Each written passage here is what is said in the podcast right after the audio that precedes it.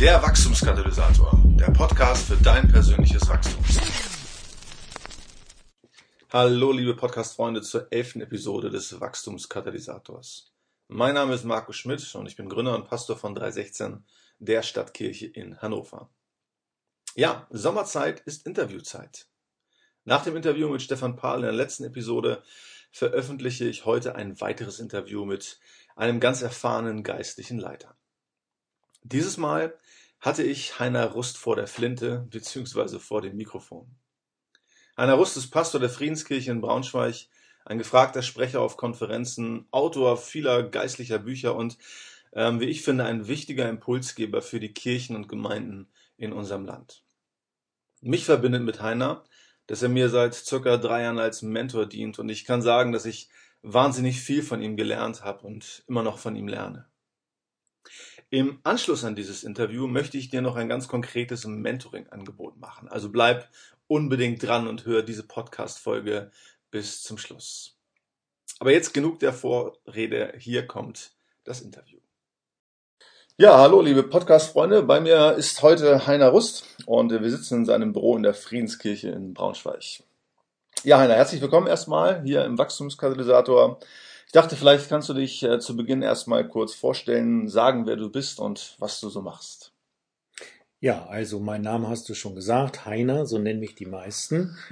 Offiziell heiße ich Heinrich Christian und das finde ich auch ganz schön. Also Heiner Rust, ich bin jetzt schon über 60 Jahre alt und ich bin Pastor hier in der Braunschweiger Friedenskirche, jetzt 13 Jahre. Und dort in leitender Funktion im pastoralen Dienst. Macht mir sehr viel Freude. Ja, schön. Ja, Heiner, das Thema des Podcasts ist ja das geistliche Wachstum, das persönliche Wachstum. Inwiefern ist es für dich ein Thema, geistliches Wachstum? Du beschäftigst dich mit dieser Frage.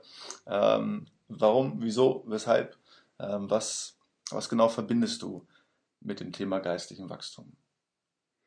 Also wenn ich das mal so biblisch, es gibt sowas wie ein Johannes-Faktor. Erber muss zunehmen, ich muss abnehmen. Das ist jetzt nicht körperlich gemeint als Johannes-Diät, sondern wirklich, also die Frage, die mich natürlich umtreibt, mein Leben lang, solange ich mit Jesus unterwegs bin, wie kann Jesus in meinem Leben mehr Gestalt gewinnen? Und da denkt man zunächst, oder ich habe als jüngerer Mensch viel dran gedacht, ich möchte seine Vollmacht haben, die Exousia. Ja.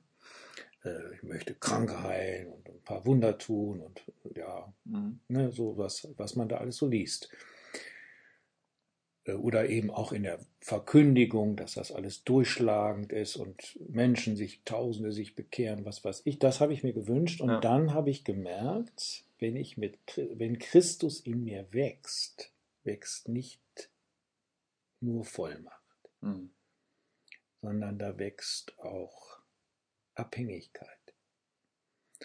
Und da wächst etwas, was ich nicht kann.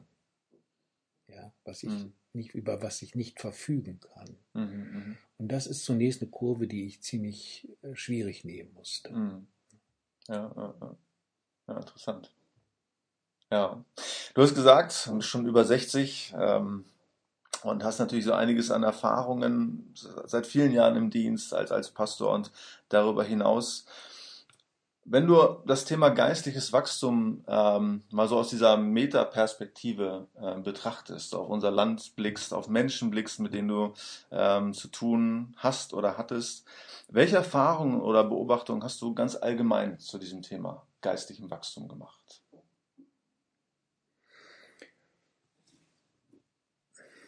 Ich denke, es sind unterschiedliche Menschen. Also wenn ich jetzt rein individuell das sehe, wie kann eine Person wachsen? Dann gibt es Leute, die denken, okay, die haben ein heiliges Modell vor Augen, so nach dem Motto, das ist einer, der gewachsen ist eine heilige Person. Ja. Und die Vorstellungen von einer heiligen Person sind unterschiedlich, weil die Menschen auch unterschiedlich sind. Ein Problem sehe ich darin, dass Leute sich vergleichen mit anderen und sagen, so müsste es sein. Und das Vergleichen kann anregend sein, wenn man das mit einer Lockerheit macht, nach dem Motto, das kann mich inspirieren, aber es kann mich auch unter Druck setzen. Ja. Ich habe zum Beispiel jemanden vor Augen, den ich als junger Pastor sehr geschätzt habe, und der sagte, pass mal auf, Heiner, das Beste, was du machen kannst, ist, wenn du deine Zeit mit Gott liturgisch gestaltest. Mhm. Also er hatte dann so ein Tagzeitenbuch und so weiter. Mhm. Und dann habe ich mich da reingequält in die ganze Nummer und dachte, ey, das ist aber abgefahren. Und dann habe ich da so ein halbes Jahr oder noch länger das immer wiederholt. Er sagt, ja, du musst dranbleiben, der ganze Schatz wird sich öffnen. Die Schatzkiste blieb für mich zu. Okay. Ja. Und dann habe ich gesagt, gut, das ist nicht mein Weg. Ja.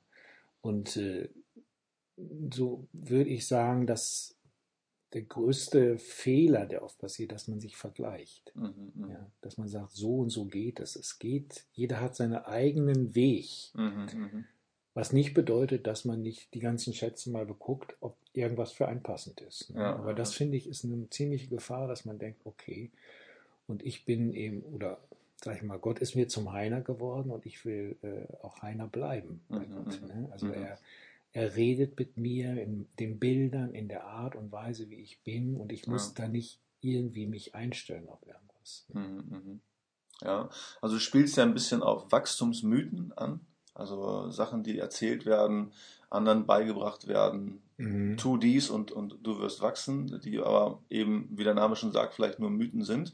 Es muss individuell sein, aber gibt es deiner Meinung nach sowas wie Wachstumsprinzipien? Also die vielleicht ja individuell gestaltet werden können oder müssen, aber wo du sagst, hey, wenn du geistlich wachsen willst, dann mach dieses oder jenes. Beispiel ist ja das bekannte Kinderlied, lies die Bibel, bet jeden Tag, dass du wachsen kannst. Mhm. Kennst du solche Prinzipien oder kennst du solche Prinzipien? Klar, was sind das? Aber das weiß doch jeder, der hier diesen Podcast hört, oder? Ich hoffe. Ja. Also Leute, wenn ihr es nicht wisst, täglich Bibel lesen, ganz viel beten. Das ist schon mal ganz klar. Und das ist auch wichtig, sage ich mal. Das ist für mich schon auch das ist wie so eine Art Geländer. Ich würde nicht sagen, das hat eine Wachstumsgarantie, das hält mich bei Jesus. Also das tägliche im Wort Gottes sein und lesen, das ist mir auch wichtig, wirklich.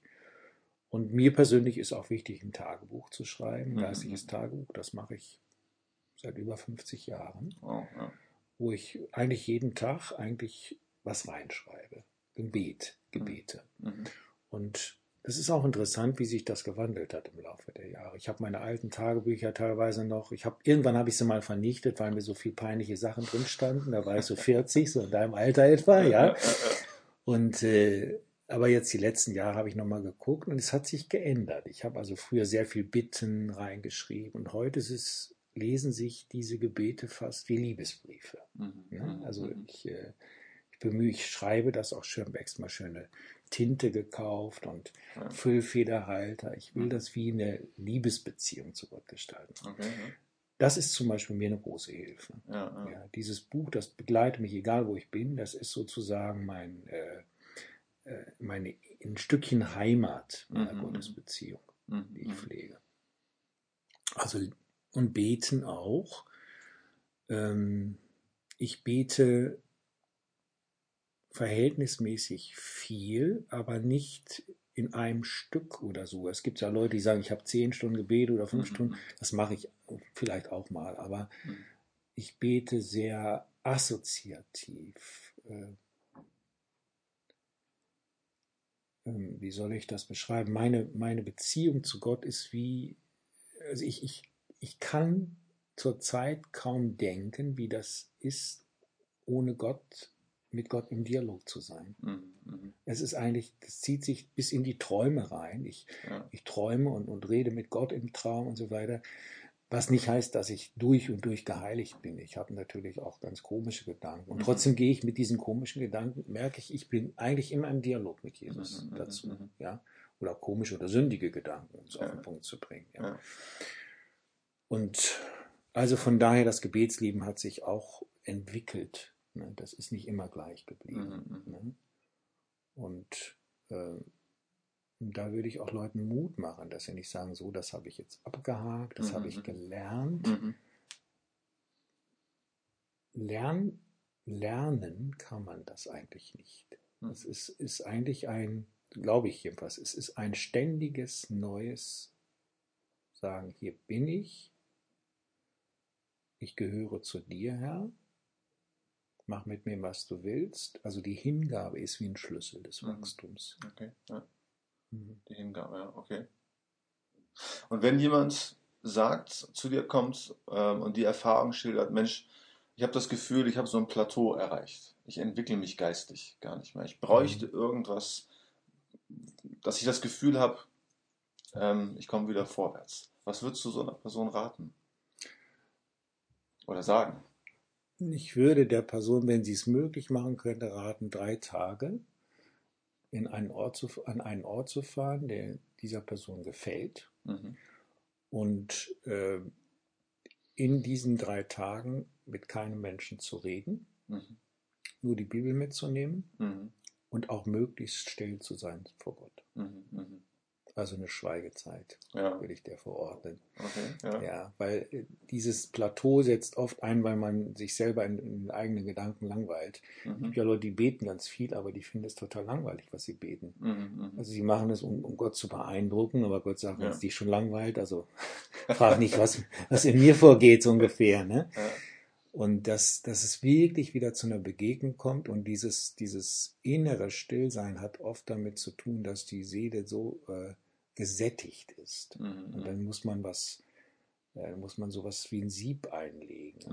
Es muss erstmal vieles frei werden. Ja. Das eine praktische Hilfe ist einfach nicht zu sprechen. Ja, okay. Ja, also ich halte viel vom Schweigen. Ja. Ja. Ja, und ich höre so raus, das ist auch eine Sache, die du häufig oder doch zumindest regelmäßig praktizierst. Richtig? Ja, das mache ich schon viele Jahre. Und ich mache das nicht ganz so konsequent, wenn ich alleine, ich fahre zweimal im Jahr alleine, eine Woche in Klausur und da, gut, wenn ich dann zum Bäcker gehe und mir ein Brötchen kaufe, dann habe ich nicht einen Zettel und lege ich den dahin, weil ich nicht reden kann. Natürlich sage ich, ich möchte 2 Brötchen haben oder was, aber sonst, ich spreche auch, selbst in meiner Beziehung zu Gott spreche ich nicht, sondern ich schreibe dann in meinem Tagebuch was auf.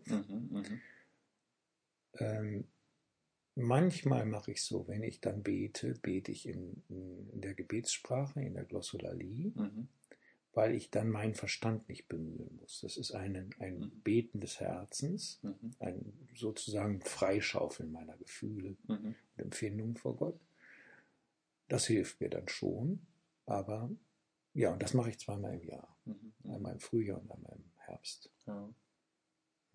Habe ich das richtig verstanden? Also wenn du deine persönliche Gebetszeit hast oder wenn du dir Zeit nimmst, ich habe auch verstanden, das läuft vielleicht nicht nur an einer punktuellen Zeit am Tag, sondern den ganzen Tag hindurch und zu verschiedenen Gelegenheiten. Aber wenn du dir Zeit nimmst, dann betest du nicht so, wie man das vielleicht kennt oder erwarten würde, sondern deine Gebete schreibst du auf, und das Gebet an sich ist mehr das hörende Gebet oder eben das Beten dann in Zungen oder in anderen Sprachen. Habe ich das richtig verstanden? Nein, nee, du hast es nicht richtig verstanden. Ich habe mich falsch ausgedrückt oder missverständlich ausgedrückt. Also das Gebetstagebuch, das ist für mich auch, es ist ein Gebetsbuch, und trotzdem ist es mir zunächst erstmal nur eine Hilfe. Und dann lese ich natürlich auch in der Bibel, meist anschließend. Und dann habe ich eben diese Phase, wo ich wirklich auch mit Gott kommuniziere, und die hat unterschiedliche Phasen, das habe ich nicht so strukturiert, aber meist fange ich damit an, dass ich Gott bitte, dass er mich anschaut. Also ich sitze dabei meist, ich bewege mich wenig, wenn ich bete. Es gibt Leute, die schneller zum Beten kommen, wenn sie sich bewegen. Bei mir ist so, ich muss ruhen. Ja? Also ich lege mich hin oder wie auch immer und sage, Herr, schau mich an.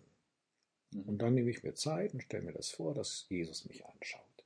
Ja, das ist für manche völlig befremdend. Für mich ist es ein glücklicher Moment. Ich denke, ja, okay. Und dann gehe ich rein und überlege, wie ich Jesus ansprechen kann.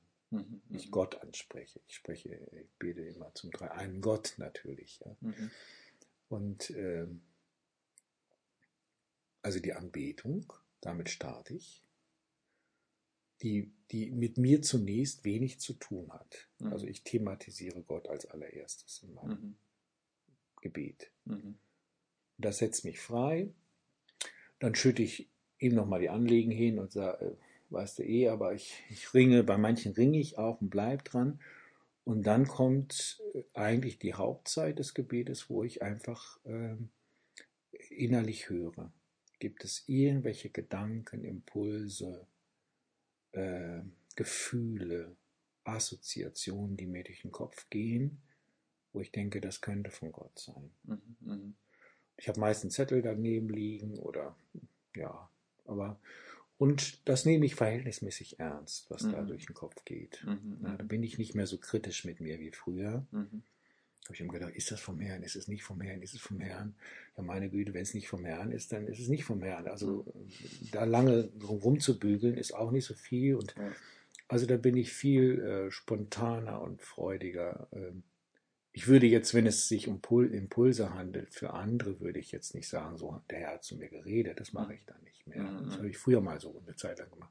Mache ich nicht mehr, sondern ich gehe dem einfach nach und sage, du, wenn ich an dich denke, dann denke ich immer, was weiß ich, an das und das. Ja.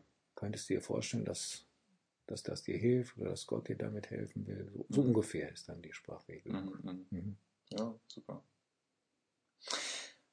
Heiner, wenn du zurückblickst auf dein Unterwegssein mit Jesus, gibt es Momente oder Punkte, von denen du heute sagen würdest, das waren Momente, an denen bin ich signifikant geistlich gewachsen, da ist mein Wachstum explosionsartig in die Höhe oder in die Weite oder in die Tiefe gegangen?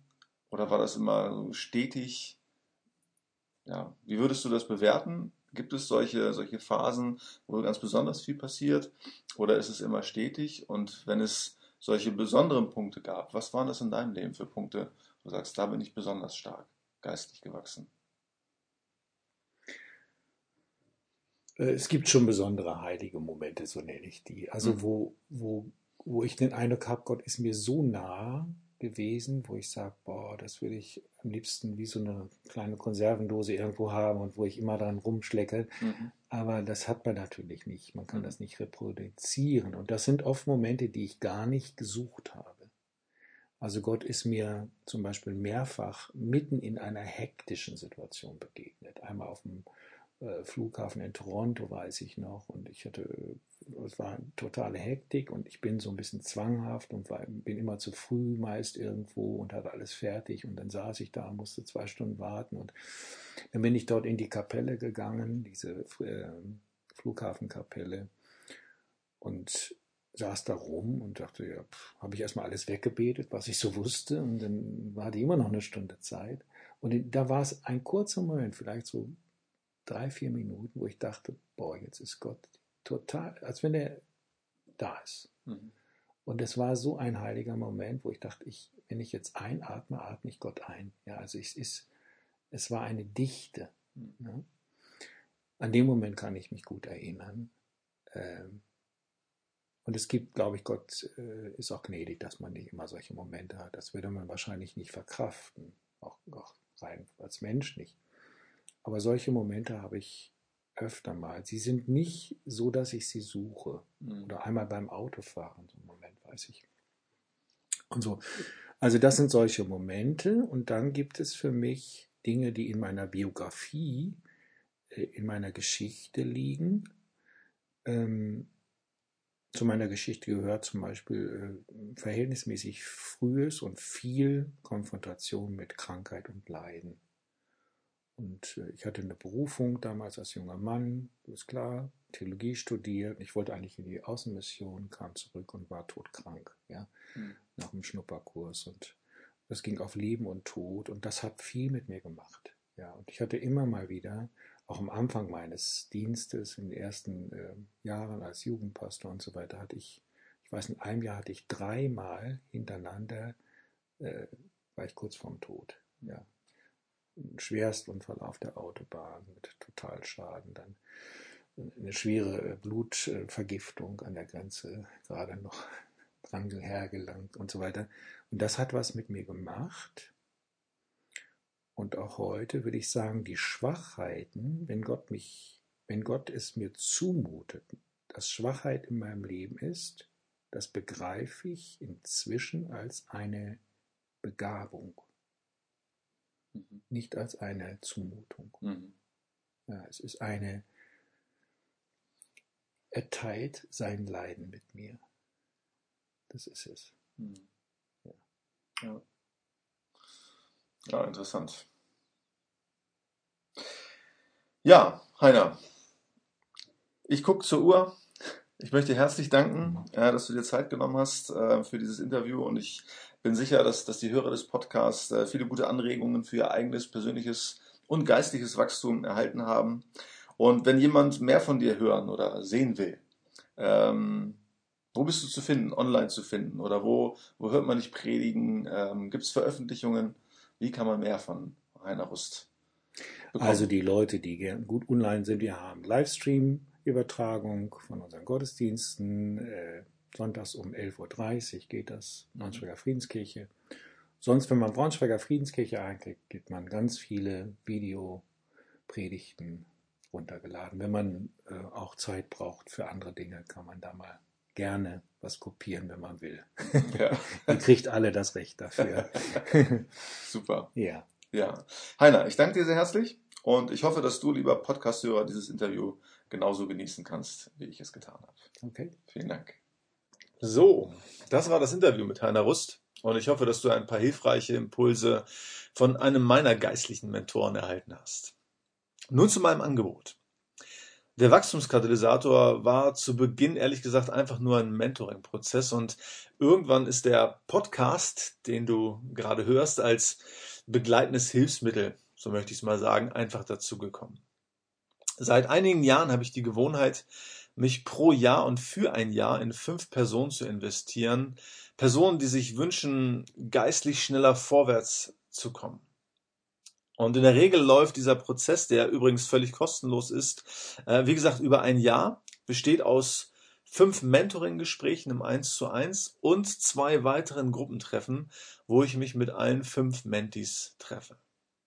Los geht's in diesem Jahr 2015, Mitte September. Und, jetzt wird's wichtig, man kann sich noch bis zum Montag, den 7. September 2015 bewerben. Indem du mir gegebenenfalls eine E-Mail schreibst unter Angabe einiger weniger persönlichen Daten und dem Grund oder der Motivation für das Mentoring. Ich habe schon jetzt mehr als 5 Anfragen, aber ich wähle unter allen Bewerbern dann die 5 aus, die es am meisten, am dringlichsten oder wie auch immer brauchen. Also wenn du Interesse hast, dann schreib mir entweder über die Facebook-Seite des Wachstumskatalysators eine persönliche Nachricht oder maile mir unter pastor@316-hannover.de, und vielleicht lernen wir beide uns dann durch das Mentoring ja dann persönlich kennen. So, das soll es dann für heute gewesen sein. Bis zum nächsten Mal, dein Markus.